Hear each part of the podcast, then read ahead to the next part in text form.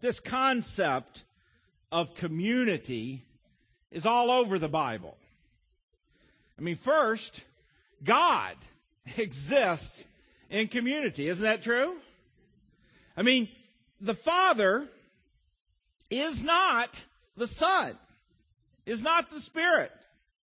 The Son isn't the Father, isn't the Spirit. The Spirit isn't the Father or the Son either. Three distinct persons. And yet, these three exist in such communion, such community, such essence and being that, that we serve one God, not three. I mean, I, have been to, I, I've been in school for 20 years. And I didn't even go to kindergarten. I mean, 20 years of schooling. And I can't even begin to understand that. I mean, you know, people give a little explanation. Oh, well, you know, it's this. Uh, getting my mind around that, I, I, it's just too big to comprehend, isn't it? But I know this. It says something really significant about community, doesn't it? You think about Jesus' prayer in John chapter 17, verses 20 and 21, that first uh, passage that I have for you there. John chapter 17, Jesus is praying, and he's praying for his disciples, and he says this, my prayer is not for them alone, not just his disciples. He says, I pray also for those who will believe in me through their message. That's us too. It's Christians for all time. And here's what he prays for us. He says, that all of them may be one. Father, just as you are in me, and I am in you. And may they also be in us so that the world may believe that you have sent me. I mean, Jesus prays that we would be able to experience community at the level of the Trinity. Now, I don't know what you think, but that's a pretty tall order, huh? To be at such a connection with some other believers that we're of the same essence, just like Jesus and the Father are of the same essence, that that that would exist between us and some other believers. And that, it, did, you, did you hear the last part of verse 21? And that this, this demonstration of community would cause non-believers to see it and set up, excuse me, and take notice of Jesus. Because they see such community authentically demonstrated amongst Christians. I've seen that happen. I hope you have too, where Christians are living in such connection with each other, such communion, such community that non believers go, you know, I don't know that I fully grasp it all, but I want to experience what that's about. I want to look further into this thing about Jesus. See, community, it's all over the Bible. And then there's all those one another verses in the New Testament. Dozens of passages. You know, for most of my Christian life, those were just sort of platitudes. You know, things that sounded really good in church, but nobody really expected anybody to, to do any of those things, you know, did they? But then, you know, one day I, I kind of came upon the realization that if it's in here, then it ought to be practiced by us, shouldn't it? That if God put it in His Word His commands that we're to do, then if we love God, we need to be doing them, don't we? Things like in John chapter 13, verse 34, where it says that we're to love one another. Things like in Romans chapter 15, verse 7, where Paul tells us to accept one another. In fact, he even goes further. He says we're to accept each other at the level that Christ accepts us. I mean, that means warts and all, right? That means flaws and all. That means inconsistencies and all, shortcomings and all, right? Isn't that how Jesus accepts us? Irritations and all. You know, that guy or gal in your small group that just drives you nuts. I mean, can you picture somebody in your mind? If you can't, maybe it's you. I don't know. I mean, you know. The to accept one another. It's community. It's all over the Bible. In Ephesians chapter 4 verse 32, Paul says we're to bear with and to forgive one another.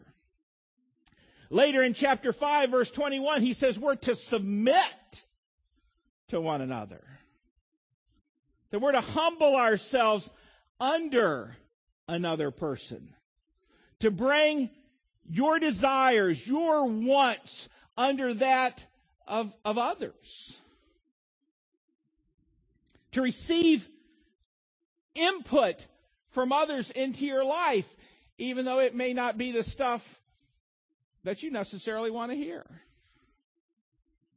It takes a lot of humility to submit to another person. See, a lot of men, you know, we love to throw around that submit card to our wives, but verse 21 here says that submission isn't just a wife thing, is it? That it's something we're to be doing to one another in the context of community. Colossians chapter 3 verse 16 says we're to admonish one another. That means that we're going to be challenging and pushing each other about our actions, about our attitudes, about our habits, about the way we do things, about the way we approach things. We're going to be at that level with one another that we can admonish and speak into each other's lives. Hebrews chapter 10 verses 24 and 25 says we're to stimulate one another to love and good deeds. You know, to stimulate another person to, to, to changes, that means that, that you've got to earn the right to speak into their life. You know, people a lot of times love to tell me things I ought to be doing or, you know, that kind of stuff. And you know what? It usually doesn't stimulate me very much if they don't know me, if they think they have the gift of confronting, you know. It's a whole different story when it's someone who knows me and who loves me and has shown they're out for my best and that I've been a part of their life and they're a part of mine. When they speak into my life, you know what? That stimulates me to, re- to respond, to action. And then James chapter 5 verse 16 says we're to confess our sins to one another. To know each other at that depth of honesty and vulnerability. 1 Thessalonians chapter 5 verse 11 says we're to encourage one another. And that means a whole lot more than just saying, hey, good job, man. You know, you go girl. You know, that kind of stuff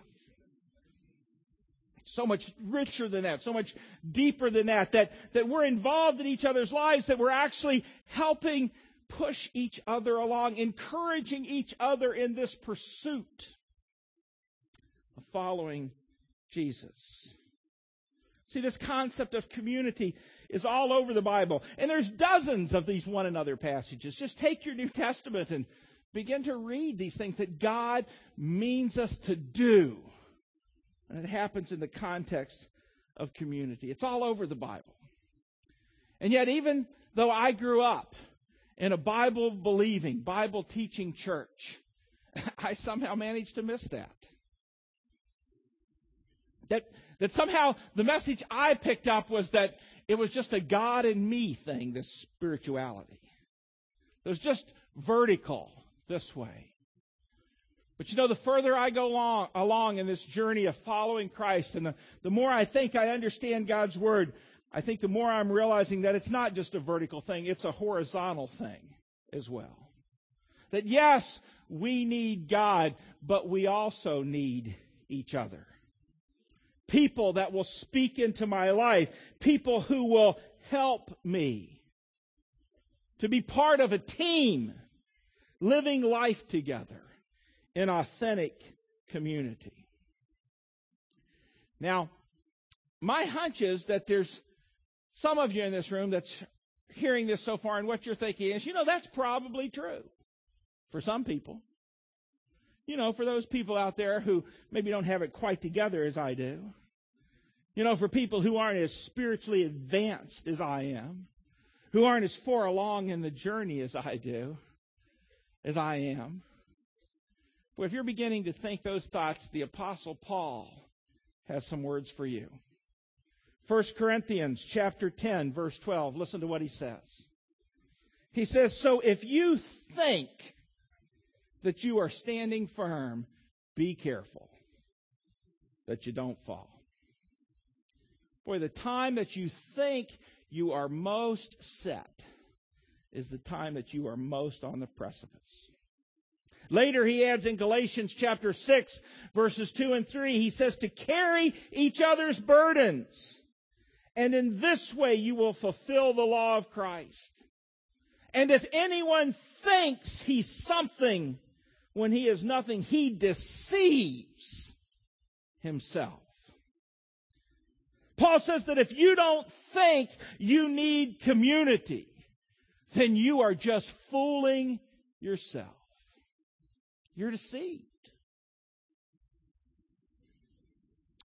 That you are setting duck in the crosshairs of the enemy's sight to knock you off.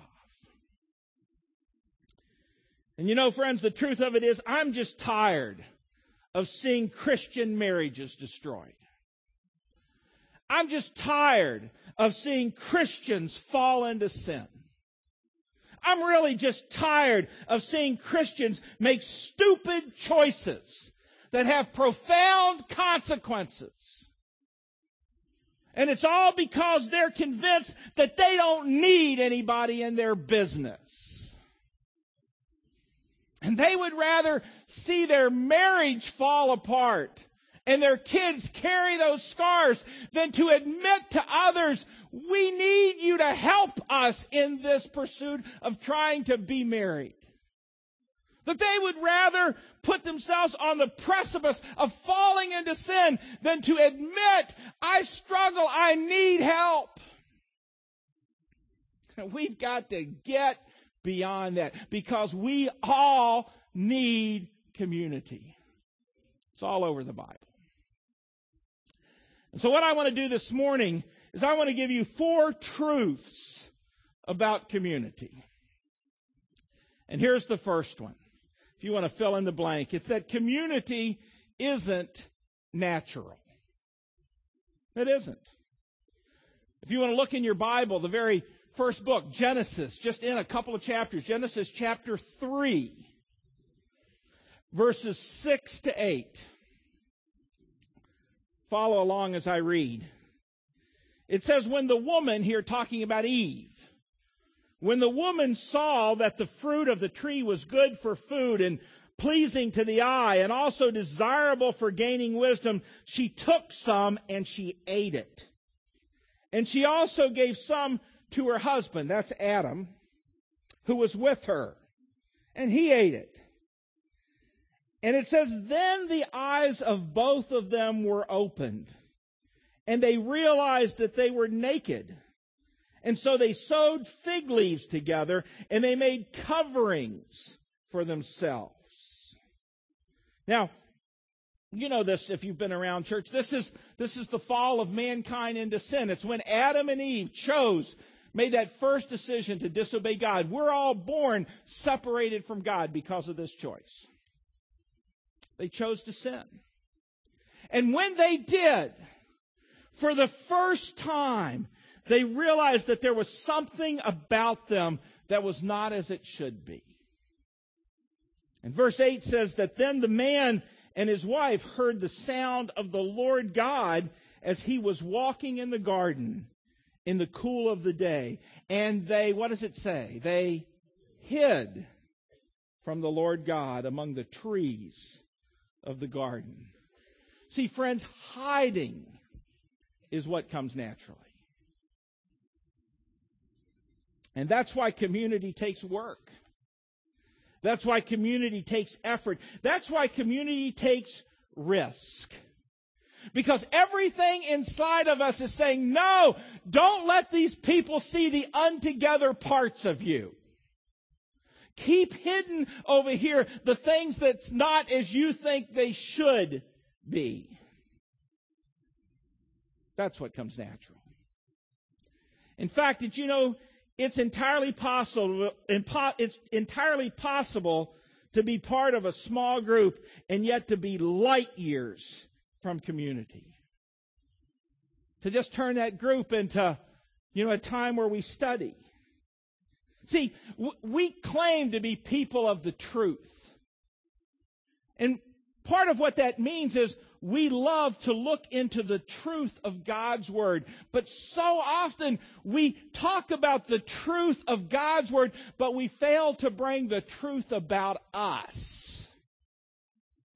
And so we can talk about interpretations and understandings and, you know, what Jesus might be saying here, but all the time we're using our Bible to hide from each other. And we claim to be people of the truth, but we've missed the truth about us. I remember a while back visiting a small group. And uh, this particular group, I knew about a lot of junk that was going on amongst several people in the group. And so I was there, and what I noticed is that they had a really nice study. You know, and they read passages from their Bibles and they had a nice discussion about the Bible. And they had a really nice prayer time where they prayed about, you know, everybody but anybody in the room. you know, Uncle Jed and Aunt Mary and this guy at work and, you know, nothing about anybody that was there. And then we stood around and ate Fritos and chocolate cake and talked about the weather and talked about sports, and then everybody went home. And I remember afterwards thinking to myself, what a shame. To be right there in the context of the best place for community, and yet to not be doing any of the things that would allow community to happen. And so, my challenge to you, friends, is not simply to join a small group, although that might be where it starts for some of us in this room.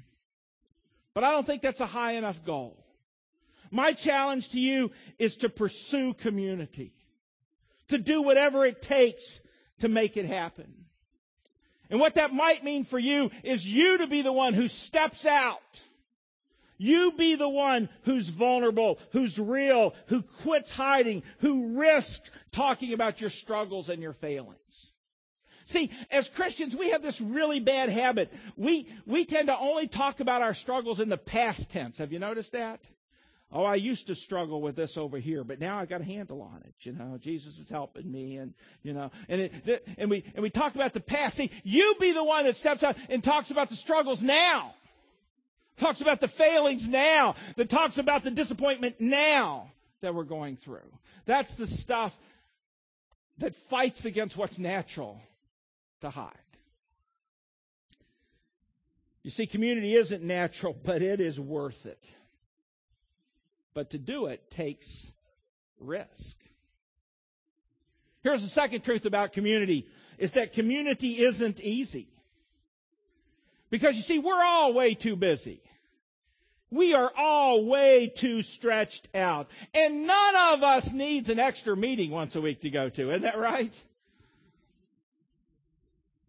You know, I hear people all the time say to me, you know, they don't say to me, I just overhear them and they say, you know, we're going to be a part of a small group or I'm going to be a part of a small group when?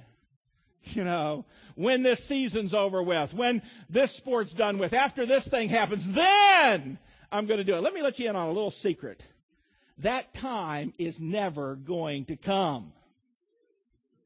Because there's always something else to pick up when that win's over with, isn't it? You see, if you're going to be a part of community, it's going to take a determination that community is worth doing whatever it takes to have it. to commit to a group of people to be there for each other. Not just once a week in a meeting, but in life as you go through it, as you live through the struggles of the dailiness of life. And to stay committed to each other through the conflict. You know what we as Americans do when there's conflict, don't you? We cut and run. Isn't that right? But say, you know what? We're not going to do that with each other. We're going to be there in community to give the time and the energy and the effort to be together. I heard Mike Sullivan, who's one of the Xenos pastors, when someone told him that they didn't have time to be a part of community, he said, Since when do we give the body of Christ our leftovers?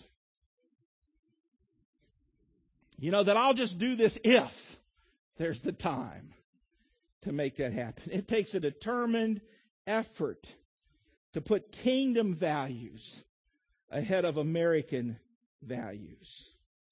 That if being a part of a small group of people who are walking in authentic community together is integral to your spiritual advancement, then why in the world do we let everything else dictate our priorities ahead of that? You know, I remember our daughter Joanna, who's almost 20 now, but when she was just a little girl, she was taking gymnastic lessons uh, down the road here, in fact, at uh, Pinnell, which was down here on Agler. And, and uh, she was just taking gymnastic lessons. You know, she just liked to tumble and, you know, that kind of stuff. And uh, Janet was there with the mothers, you know, and they got to talking to her. So is jo- Joanna, is she in dance lessons too? Dan- dance lessons, lessons too? Uh, and she said, no. And they said, oh, she needs to be in those too. And is she in these lines, you know, where they, you know, whatever? Well, no, she, oh, she needs to be in several of those too. And Janet begins thinking, oh my gosh, we're failing Joanna, you know? And I remember we had this conversation about it and we're thinking, well, what should we do? Should we, should we make this happen? So, and in the middle of it, all of a sudden it hit us. I think it was a God moment that we said, why in the world are we letting Pinnell determine what our priorities are going to be? We've had that conversation a lot of times since then. Why in the world are we going to let Little League decide what our schedule's going to be? Why in the world are we going to give band the right to set our priorities? Or whatever it is. And we decided two things that were going to be true. One is that church and it started as children's ministry and then moved on to youth ministry, but those kind of things were always going to be first. Now, don't get the impression that our kids were the type that just, you know, sat over in a chair until we told them to go to church. I mean, our kids were in everything, you know, out the wazoo, just like yours are if you have children. But we decided we were going to get the cart and the horse in the right order. The other thing we decided is that we were always going to have time to be a part of authentic community in a small group. Because you see, friends, community isn't easy in an overextended, going 110 miles in three different directions kind of world. And if you wait until it's convenient to be in community, it's never going to happen. It isn't easy. Here's the third truth is that community isn't pretty. In fact, a lot of times it's really messy. Sometimes it's incredibly uncomfortable. You see, community is bratty kids behaving badly. It's rebuilding trust after confidentiality has been broken. It's learning to depend on each other, which means having to fight against pride, having to fight against self-sufficiency that we've all learned to try to be. It's being humble enough to let others speak into your life. It's Doug's struggle with alcohol. It's Henry's fight to stay pure despite a struggle with pornography. It's Cindy's guilt and shame. It's Tom and Tanya's marriage struggles. It's walking through infidelity together.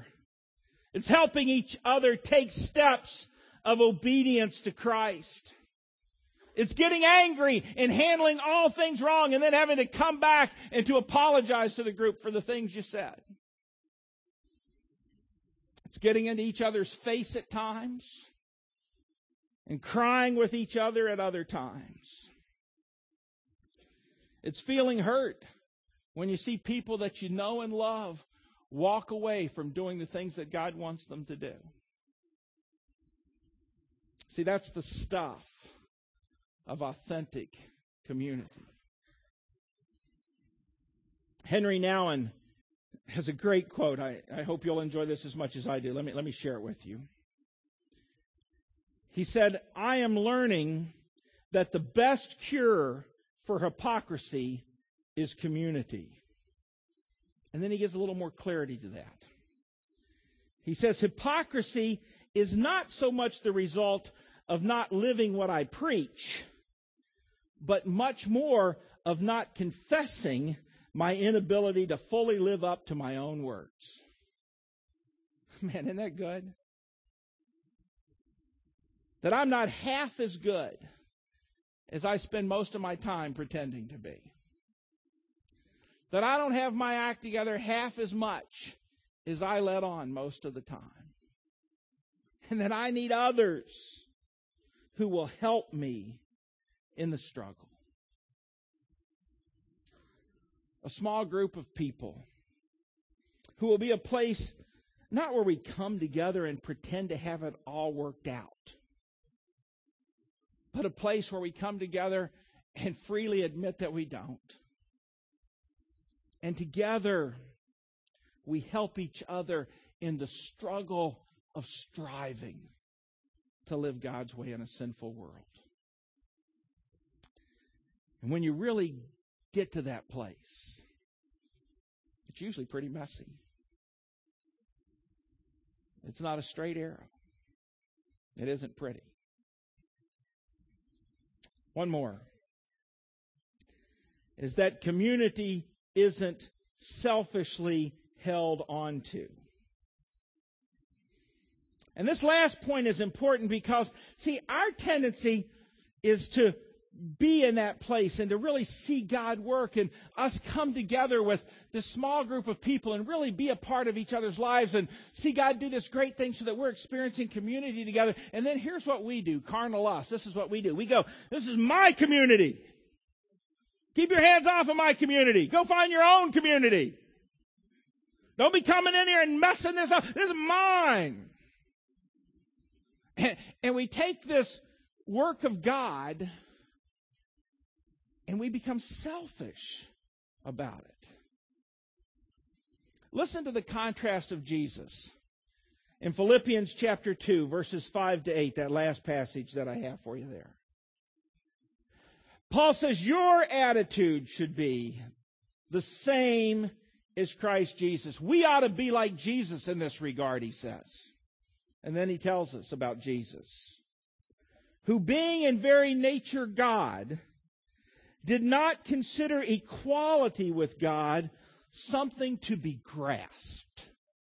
He didn't consider it something to hold on to, to selfishly embrace and, and, and refuse anything else. He didn't do that. Verse 7 says, But instead he made himself nothing, taking the very nature of a servant, being made in human likeness, and being found in the appearance as a man, he humbled himself and became obedient to death, even death on a cross. You see, Jesus put us first. He was in heaven, experiencing all the benefits of being God. And yet he didn't grasp that. He laid it aside so he could come because we needed a Savior. You see, Jesus' example is to always put himself out for the sake of others. And if in your pursuit of community you begin to hold on to it tightly, you will lose it every time. That's why I think groups need to be open. Because the example of Jesus is to always extend it to more. But for the dynamic of small groups to stay small groups, they also need to be open to multiplication so that the groups can stay small, so that community can continue to happen. See, the lie that we've been taught is this sense that says, oh no, well, see, the only way we can have community is if, is if, you know, we keep other, it's just us and we don't let anybody else in because we, you know, we know each other. And if we let anybody else in, it's going to really change that. And, you know, we need to, and we'll just hold on to this, you know, just us. That's a lie. See, the truth is when you do that, it just turns selfish and misses the heart of Christ. See, the things that bring about community truthfully are things like humility, things like submitting to each other and being committed to each other and putting the needs of others ahead of yourself. It's not just something that we man make because we'll just hold on to it selfishly. Community can't become something you grasp and try to selfishly hold on to. And so, again, my friends, I challenge you to pursue community, but to do it with the heart of Jesus, not with the heart of a consumer. Well, let me close with, with telling you about my friend Ted. I remember the church that we were in, we began to do small groups, and Ted came up to me one day. Good guy. I like Ted. We were friends. And Ted said, You know, I don't want to be a part of one of them small groups because I don't want a bunch of people in my business. And I said, hey, Ted, it's all right. No, you know, I mean, nobody's going to tie you up and make you and so forth. But I said, you know, man, great things are going on. And I really think, eh, nope, don't want that. Don't want them people in my business. Well, over time, what happened is Ted did get in a small group. And he really began to experience community. And I remember him coming up to me a couple of years later and saying, You know, Jay, I'm in my 60s now, and I am growing spiritually like I never have before. And I'm a part of people's lives, and they're a part of my life in a way that I, I never knew could be. And and there's we're, we're working together and seeing people come to Jesus, and I've, I've just never experienced that before. He said, I'm so glad I let a bunch of people into my business. And maybe that's what the Holy Spirit wants to say to you this morning is it's time to let a bunch of people, not a bunch of people, but a small group of people into your business. See, we are the most connected people of any time in human history.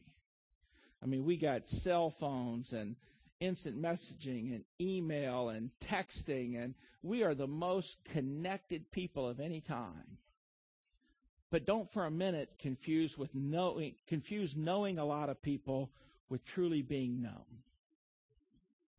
Don't for a minute confuse the fact that you talk to a lot of people with being at a level where you're really talking deeply with people. See, the cure for this crowded loneliness that's our culture of today is community. A small group of people that you really will become a part of each other's lives. And you'll make room for each other so that God can work there. Well, let me ask you to reach inside your celebration folder one more time and pull out this tan card—a little quarter of a page thing. Because I want to give you a chance to respond. Maybe for some of you, there's something on here that, that would mark just to indicate the Holy Spirit speaking to you this morning. Maybe for some of you, it's not. But let me explain it to you. And then after we sing another song, we'll take an offering and you can stick this in the offering baskets as they pass by. But Maybe some of you would want to mark that top box that says, I'm celebrating that the small group I'm a part of is living an authentic community. Maybe you're a part of a small group and you're seeing that happen and you just want to say amen to everything you've said. You just mark that box. Maybe for some of you, though, that isn't the case. And maybe the box you need to mark is the one that says this. You know what? The Holy Spirit has spoken to me and I have been avoiding community. I have been giving myself excuses. And you know what? No more. I'm going to clear the way in my life to be part of community. Maybe some of you, you're a part of a small group, but as I've talked this morning about community, you're thinking, well, I don't know that that's really happening there. Then maybe you need to mark that third box that says, you know what, I'm going to commit to be that person who steps up and begins to risk being real.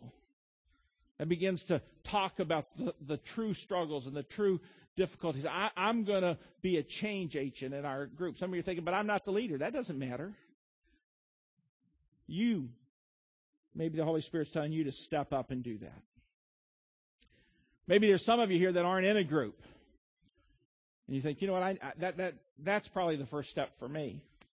Well, that fourth box says that you do want to be a part of a small group here at New Life. And next week, we're going to have a big fair right after all of the celebration services where we'll have people in the lobby and they would love to talk to you about small groups in general or their small group in specific, and you're saying, you know what, I'm going to do that, and next week I'm going to talk to people about that. Maybe there's some of you that, that want to say that fifth box, you know what, I'm so excited, I don't want to wait till next week. If you mark that box, I'll, I or someone will call you this week and talk to you about a small group. Now, if you mark that box, make sure you put your name and your phone number over here because I'm not that good. You know, I mean, if, if I don't have a number, I can't, it's hard to call people you don't know, but who they are. You put that information over there if that's you. The last one is this. I want to lead a small group. Maybe you've heard the Holy Spirit saying, you know what, you need to step, you need to not only step into this, you need to be on the front end of making this stuff happen. We won't put you in leading a group tomorrow, but we'll begin to take those steps with you to put you at that place. You mark that one.